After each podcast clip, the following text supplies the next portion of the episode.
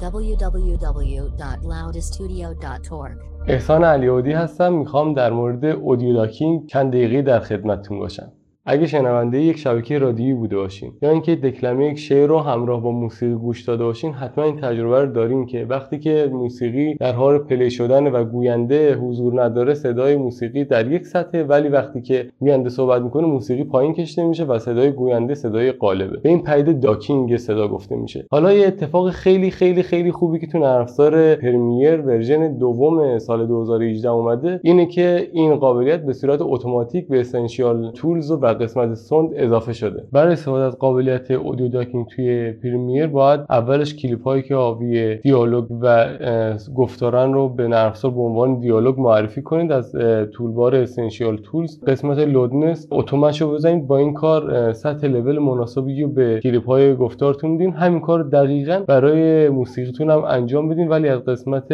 music این سری استفاده کنین. توی مرحله بعدی حالا می‌تونید ducking رو انتخاب کنید. با توجه به تنظیمات پیش‌فرض ducking که موسیقی رو در مقابل دیالوگ کاهش میده حالا می‌تونید تنظیمات مناسبش رو اعمال کنید که بگین که چقدر موسیقی رو کاهش بده یا اینکه با چه دقت این کار رو انجام بده یا اینکه چقدر زمان طول بکشه تا موسیقی کاهش پیدا کنه در مقابل صدا و بعد اینکه صدا قطع شد موسیقی افزایش پیدا کنه.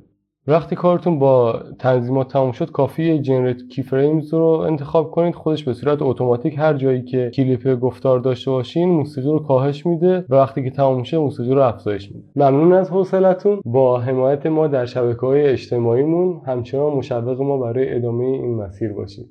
تا بعد.